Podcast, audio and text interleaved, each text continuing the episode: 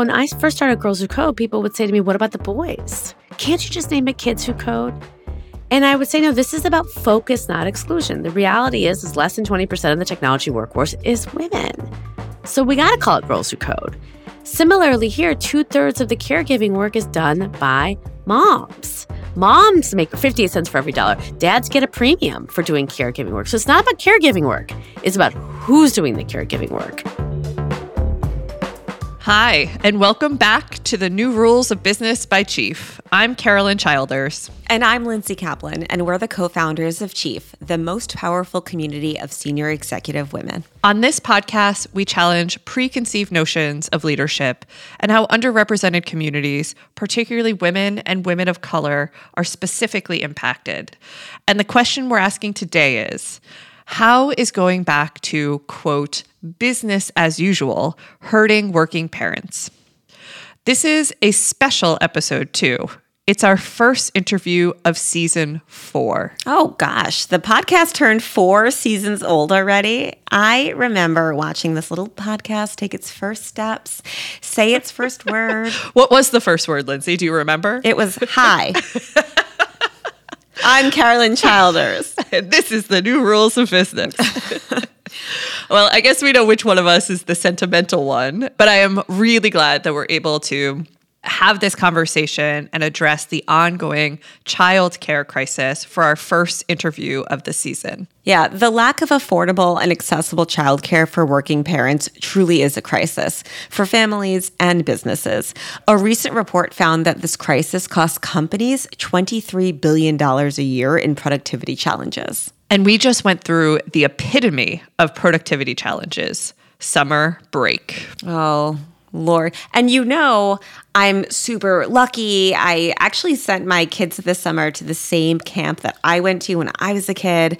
And it sounds so, you know, bucolic and lovely, but it's one of the hardest times of the year for a working parent to just kind of have that giant shift away from school, do a new schedule, arrange different modes of pickup, of drop off. It's a lot.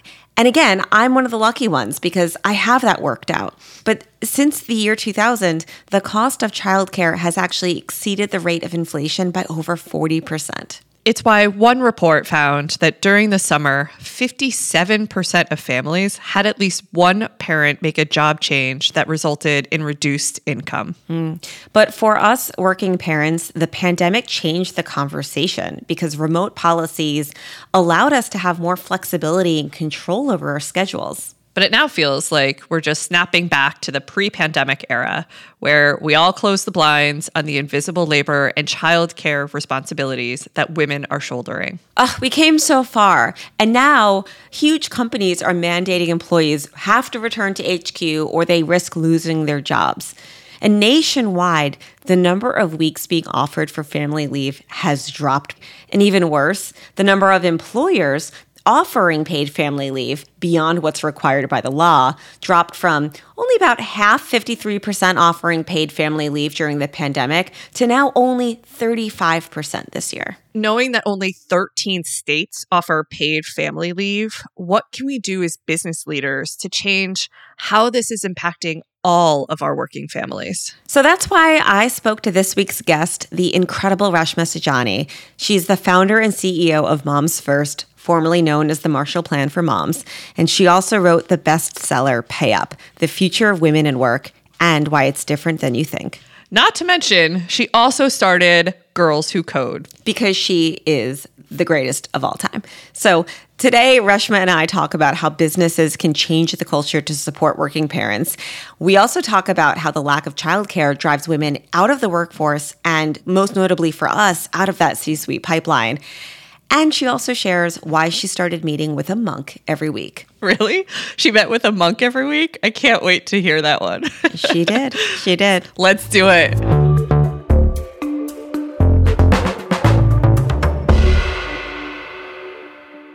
Well, I'm thrilled you're here. Thanks for having me. It's great to be here. I actually want to tell you, Carolyn and I have literally said to people, I don't know what Chief can accomplish.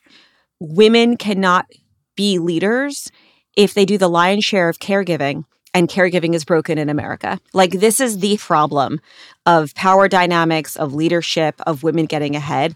It all begins and ends here with how do we get more support and get it out of the office and actually add like regulation to fix the problem that is that is overburdening predominantly women in America. Yes. So, you've been at the forefront of the child care crisis conversation and an advocate for the 11 million moms who exited the workforce due to child care in 2020. Now, in 2023, we're seeing companies in finance and tech mandate strict return to office policies. Companies are offering less paid parental leave, and we're also seeing rising childcare costs. So, what does the landscape look like for working parents right now? Because it feels like we are regressing. Yeah, I mean, it definitely feels like we're at a standstill at best. And every moment that we remain in a standstill is detrimental to women and families. You know, the crisis that was affecting women in the workforce, it didn't just start and end with the pandemic, right? We're going to feel the effects of the pandemic for generations.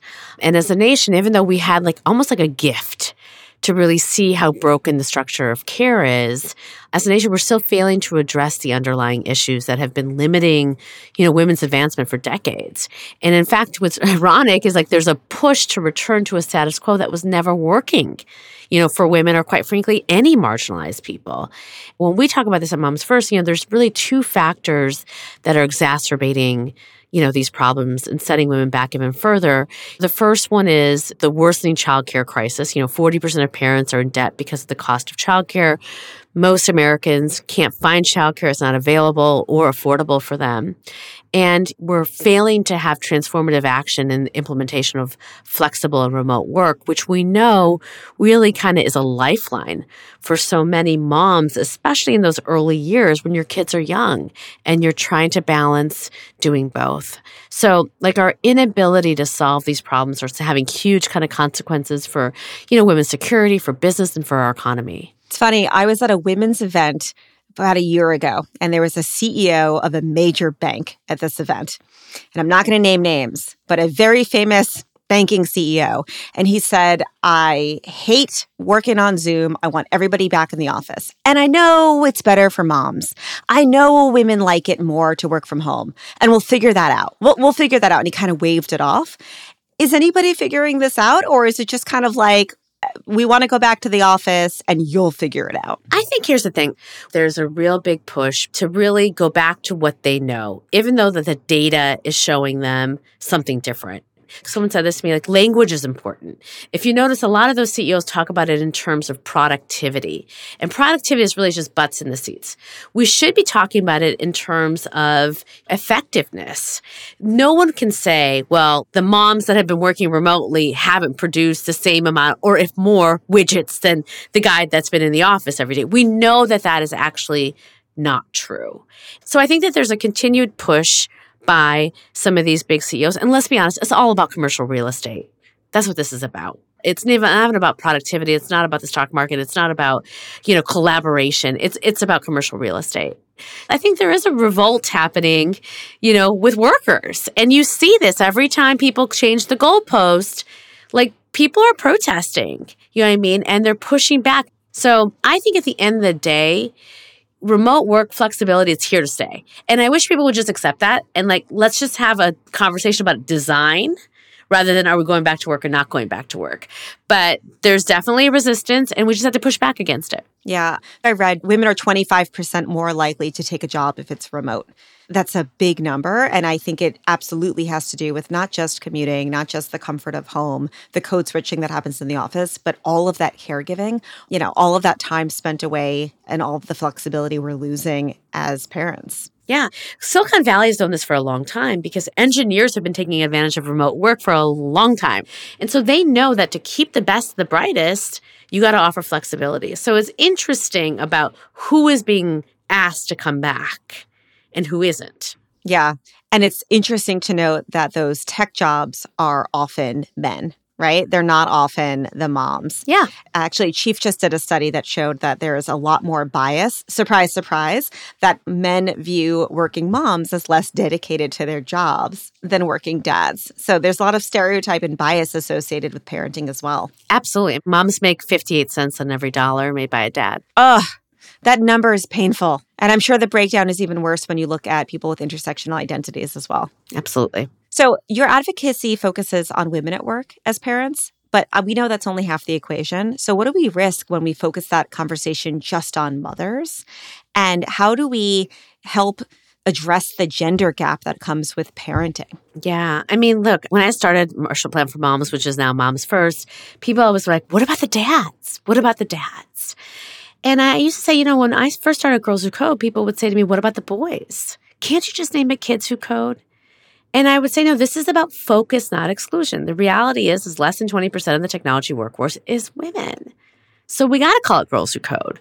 Similarly, here, two thirds of the caregiving work is done by moms. Moms make 58 cents for every dollar. Dads get a premium for doing caregiving work. So it's not about caregiving work, it's about who's doing the caregiving work. Again, it's about focus, not exclusion. And so by saying moms, it forces us to ask the question why have we as a society treated motherhood differently than fatherhood? And what is that about? Focus, not exclusion. We have to talk about the world as it is today and not where we want it to be but be very clear that like where we want to go. And here's the thing people always like, what do you do about the dance? I'm like, they're not my problem. They want what I want. You know, the first seven figure checks were given to me by men who had single moms who saw this. You know, when I talked to dads, when dads during the pandemic got to, you know, take Johnny to school and pack the lunch and go to Little League. And guess what? That meant that their diabetes was reduced, their level of heart attacks were reduced, they lived longer, they were happier. But we live in a society that gaslights men for, for caregiving. We've heard this all the time. I know I have friends who are dads who took paid leave and, and their boss would be like, well, what are you doing? Why do you need that? So there's a culture, you know, that is at odds with parenting that is done by both genders. You know, and so like we have to really push against that. And I think that the way that you do that is you build for the most vulnerable. The most vulnerable in a workforce right now is a woman of color, a single mom. She is the most vulnerable.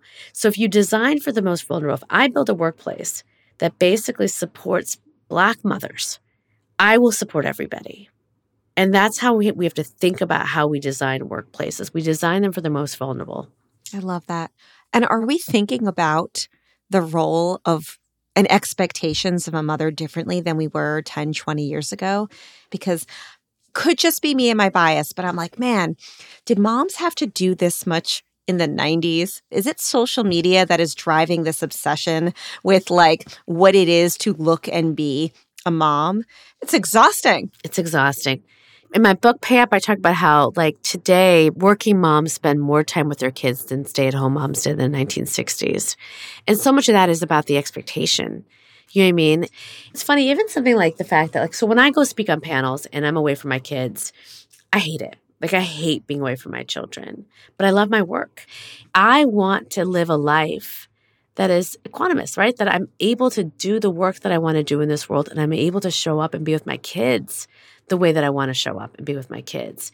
And it's that tension, you know, that creates this sense of dissatisfaction or guilt or exhaustion but if we gave women, people, control over their schedules and their lives, yeah, it would change everything. Right back to remote work. It ties right back to flexibility. It ties right back to you being able to do the work, be at home, and have FaceTime with your family. There are things that happen to us as people every day dogs we're losing, children that are sick, parents that are dying, illnesses that we just learn about. And what's different, I think, about this moment now is that we feel like we actually don't have the space to actually like fully feel and live those experiences because we have to show up here and be here and do this and do that. And I think that is what is exhausting people, right? And so when you have a workplace that allows you to like meet life where life is meeting you right now with empathy and with compassion, right? Like everybody on my team was just in the I had to just tell one person who told everybody, and everybody was like took over my calendar. You know what I mean? And like, because my instinct is to like, no, no, I'm going to show up for that. I'm going to show up for this. I'm going to be here. I'm going to be there, right? Even though I'm dying. And, and I think the reality is, is right now we have far less empathy for one another than we did, I think, 30 years ago. They surveyed Democrats and Republicans. They said, if you saw somebody falling down on the street that was of a different party than you, would you pick them up? And 75% of Republicans said no, and like 75% of Democrats said no. That is crazy. And so we've lost our sense of compassion and of empathy. Oftentimes, even now with the work that I'm doing on Moms First, you know, I hear from people who don't have kids. Like there's an article I just posted on my Instagram feed about how people think that maternity leave's a vacation or sabbatical. And so, like, really, that's where we've come to. Like, just because you're not benefiting from something, you think that nobody else should. And that kind of shows up again in the words of the bank CEO of like, well, no, no, I, I want what I want, even though I know that it is actually healing for other people. Yeah. And we'll figure that out. Somebody else will figure that out, right? Yeah. What do you think's creating that chasm of empathy that's just eroding in an American society right now? Loneliness. Mm. I think we're so disconnected. I think the pandemic allowed really shifted people's social behaviors. And I think really shifted women's social behaviors. I mean, if you think about it, like we need women to be social because we basically make the community, we make the family, we make the school, we make we make everything, right? I don't know if you've found this, Lindsay, but I definitely socialize far less than I used to. I retreat a lot more. And I think we feel like, again, so lonely and so disconnected from one another that it's making us angry. And so, what people really need right now is to find connection. Yeah. I've moved, I think, from that feeling to like, I want to learn. For example, started working with a monk. And so every other week, I have an hour appointment with a monk. And we talk about what I read and what I think, what we've been, what's on our minds about my, or about spirituality and about connection and about compassion. I don't know if you, I realize like I don't have any hobbies, but like my hobby is my hourly conversation with my monk, right? And so I think we have to give ourselves permission and space to kind of do those things because that's how we grow and that's how we find and feel joy. Yes, I love that. I want to go back to childcare in part because many of us don't have hobbies because we're watching our kids. Yeah. I have a three year old and a seven year old. I like to tell people, like, I'm in it. I'm in it right now. I feel like I go from shower to work to bedtime. And so childcare plays such an important role. And the cost is soaring. It's astronomical. Since 2000, the cost of childcare has exceeded the rate of inflation by 41%. In many cities, childcare costs a quarter of a family's income at least. And what impact does it have on families today? To happen when more women are exiting the workforce because they make the choice that they'd rather stay home than, you know, go into debt to pay for childcare. Yeah, because most women are working to work, right? And the lack of affordable, accessible childcare is like the number one reason that women are continuing to exit the workforce. And it's the reason why women are downshifting. And it's the reason why that families are having kind of impossible discussions on how to support their economic security. So it's the center of everything. So we've launched this National Business Coalition on Childcare. We have over 40 plus companies that have joined because the narrative shift that we're trying to have is that childcare is not your personal problem to solve, it's a business imperative. So it goes in the same category as healthcare, as family healthcare. You know, employers would first cover your healthcare and then they started covering your kids' healthcare and your spouse's healthcare because if they were sick, you weren't coming to work. If you didn't have family health care, you could not work. Childcare is the same thing. I think one out of four Americans lost their jobs because of childcare disruptions. It's the number one pain point for families. But again, we live in this country where two thirds of Americans believe that one parent should stay home with the children. Guess what parent that is? I can guess. Right. So when legislators are in states and they're doing the budget and they're figuring out where to deploy funds, it's not childcare because they still think the mom can be at home. And so this is a deeply cultural shift that we have to make. And I really think that sometimes when you need deep cultural shifts, the private sector is what really helps shift culture. And that's what we're doing at Moms First. And so you're advocating for the company to take this on, much like insurance. Do you ultimately believe it should live in the private sector or that this is really, if you had your way, I would imagine that you would think this is actually public policy that should be implemented? Government. Right. Yes if I had my way, it would be government. You know, I mean, we would be Norway. We would have universal childcare that is basically provided and paid for, right, by the government, by our tax dollars. What does it look like in other countries to have those programs set up? What benefits are women in those countries seeing? I mean, see, to me, when I define freedom for women, I think freedom is the ability to move in and out of the workforce without penalty. And so women in those countries have choice. I too have a three year old and an eight year old. And so it's it would be like oh, she's in it. Yeah, I'm in it too. It, but it would be like I want to be at home with Cy for two years, but that doesn't mean that I can't go start a company or an organization. Right here, it's like you exit the workforce for a period of time, you can't get back in. So, like, it's not like that in other countries. Secondly, it's like your childcare bill doesn't put you into poverty in other nations. If you just look at the pandemic, because they had a stable structure of care. And because moms were not the social safety net, you didn't have 11 million women that were pushed out of the workforce. In fact, most Canada, the UK, Norway, they didn't have any shift in economic participation of women. The United States is far, far behind its peers in other industrialized nations on this. We have the most educated workforce of women that have the least amount of participation in the labor market. Think about that. I'm crying about that. Yeah, it just doesn't, it's very depressing. As an American, it's like, it doesn't make sense for our innovation of our country. I mean, we're in this moment, we're having conversation about AI and we're leading in AI and what's the future and what's the potential. Like, we need everybody to be able to work and operate and to live at their fullest potential. And that also just means that we can't be keep on um, burning people out as well in this hustle culture that we have that is simply also not making people realize their fullest potential either. So you mentioned the National Business Coalition for Childcare that Moms First is supporting. What do the companies participating have in common? Yeah. What are some of your partners and what is everybody banding together to accomplish? So, you know, we launched this National Business Coalition for Childcare to expand the number of employees with access to childcare benefits. We're pulling two levers to do that. You know, first, we're building a coalition of businesses from across industries who are leading on this issue and creating this kind of first mover effect to inspire other companies to follow suit. We're getting case studies from companies who are doing this, like Patagonia. You know, they've had on site childcare available to both salaried and hourly workers, and they estimate that they recoup about 90% of the cost of these centers through tax benefits and employee retention and engagement.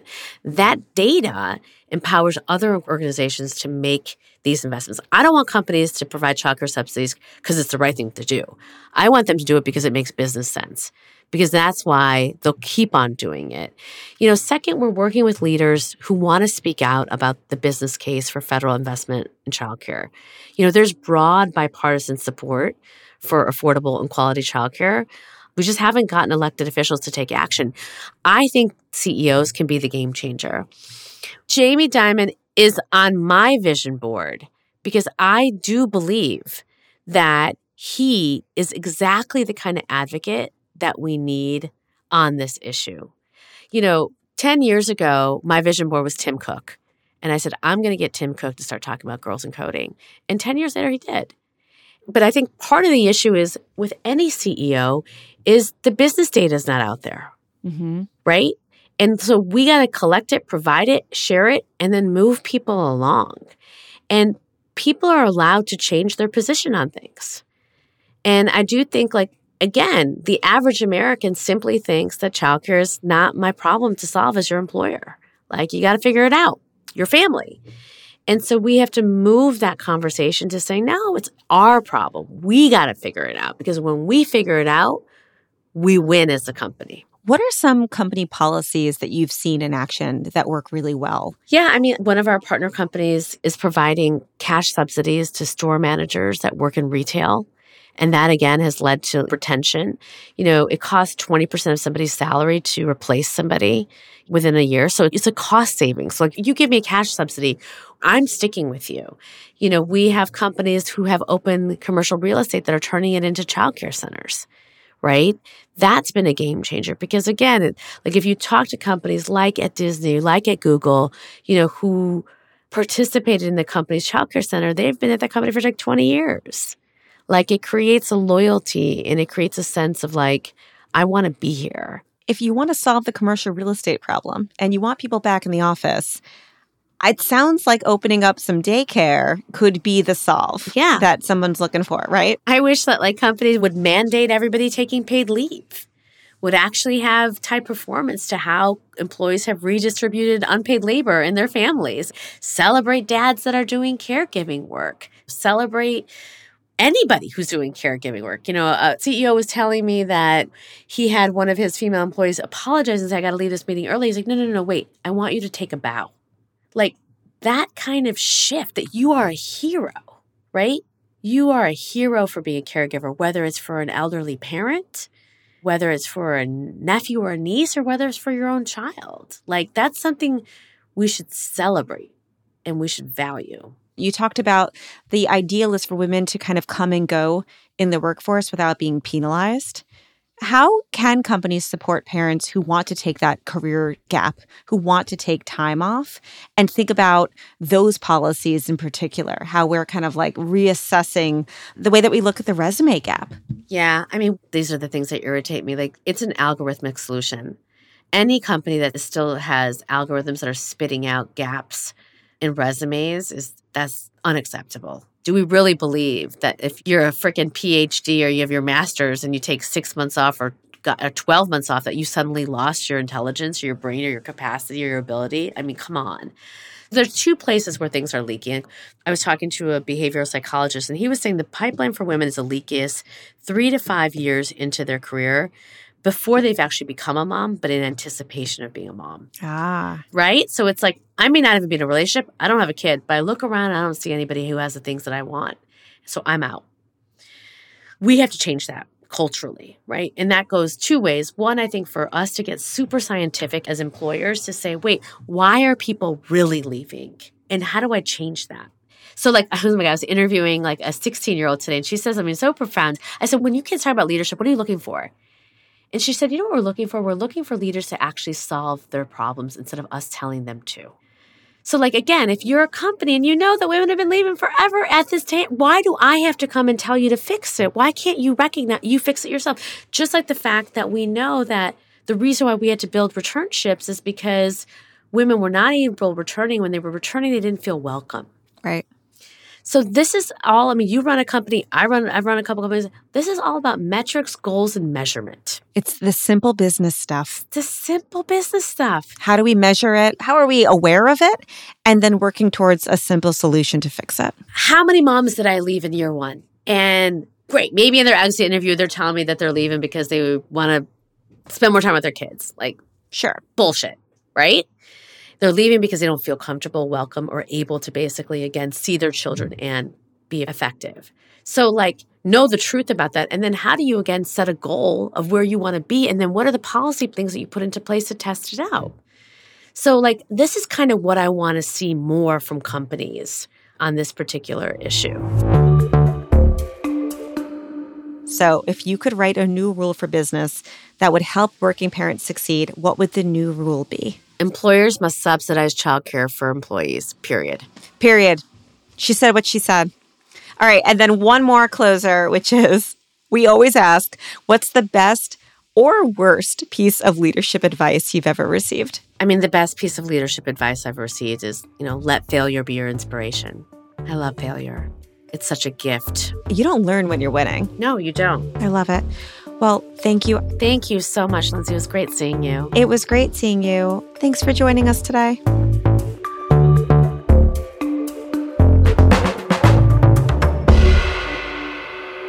That was Reshma Saujani. She's the founder and CEO of Moms First and Girls Who Code and a frequent speaker at Chief. So it seems pretty clear that we are deeply backpedaling on the eye opening lessons that we learned during the pandemic, where working moms were buckling under the lack of childcare support it does feel like we're going backwards. Like Reshma said, childcare really is the center of everything.